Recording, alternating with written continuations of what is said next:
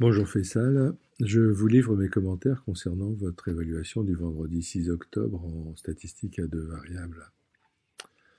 Alors dans l'exercice 1, vous commencez par nous dire non, la ration sera de 15 à 30 kg.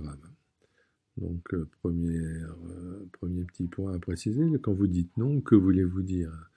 Euh, Vous devez faire l'effort de rédiger vos réponses de façon à ce qu'une personne qui ne sait pas de quoi il est question, comprennent ce que vous voulez dire.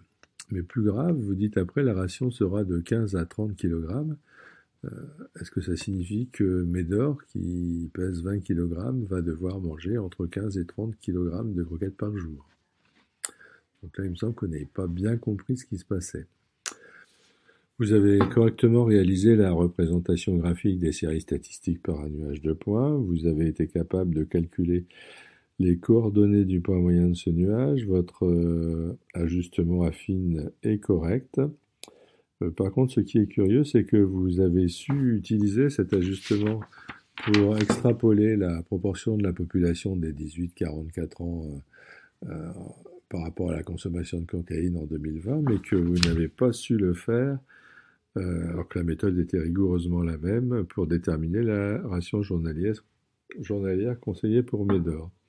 Donc vous répondez, la ration journalière conseillée pour Médor sera de 175 grammes. Or, ces 175 grammes correspondent à la ration journalière moyenne, la ration journalière moyenne qui, correspondrait à la masse moyenne d'un chien qui serait de 26,67 kg. Donc vous voyez bien qu'il y a une différence entre les 20 kg effectifs de Médor et ces 26,67 kg. Euh, petit point aussi de, au niveau de communication euh, euh, par rapport à la notation.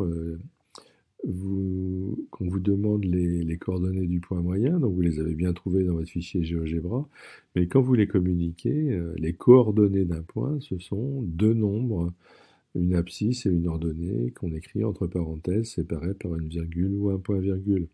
Alors c'est intéressant de savoir que en l'occurrence le premier nombre correspond à la masse du chien et que le second correspond à la ration journalière de croquettes en grammes, mais là on vous demandait quelque chose de plus abstrait. Pour le deuxième exercice, euh, alors là c'est ça qui est curieux, c'est que vous avez sans doute vous êtes souvenu comment on faisait, parce que c'est parfait. Dans l'ensemble c'est pas mal, mais bon, je reste quand même un petit... J'attendais un petit peu mieux de votre part. Bon courage, à bientôt.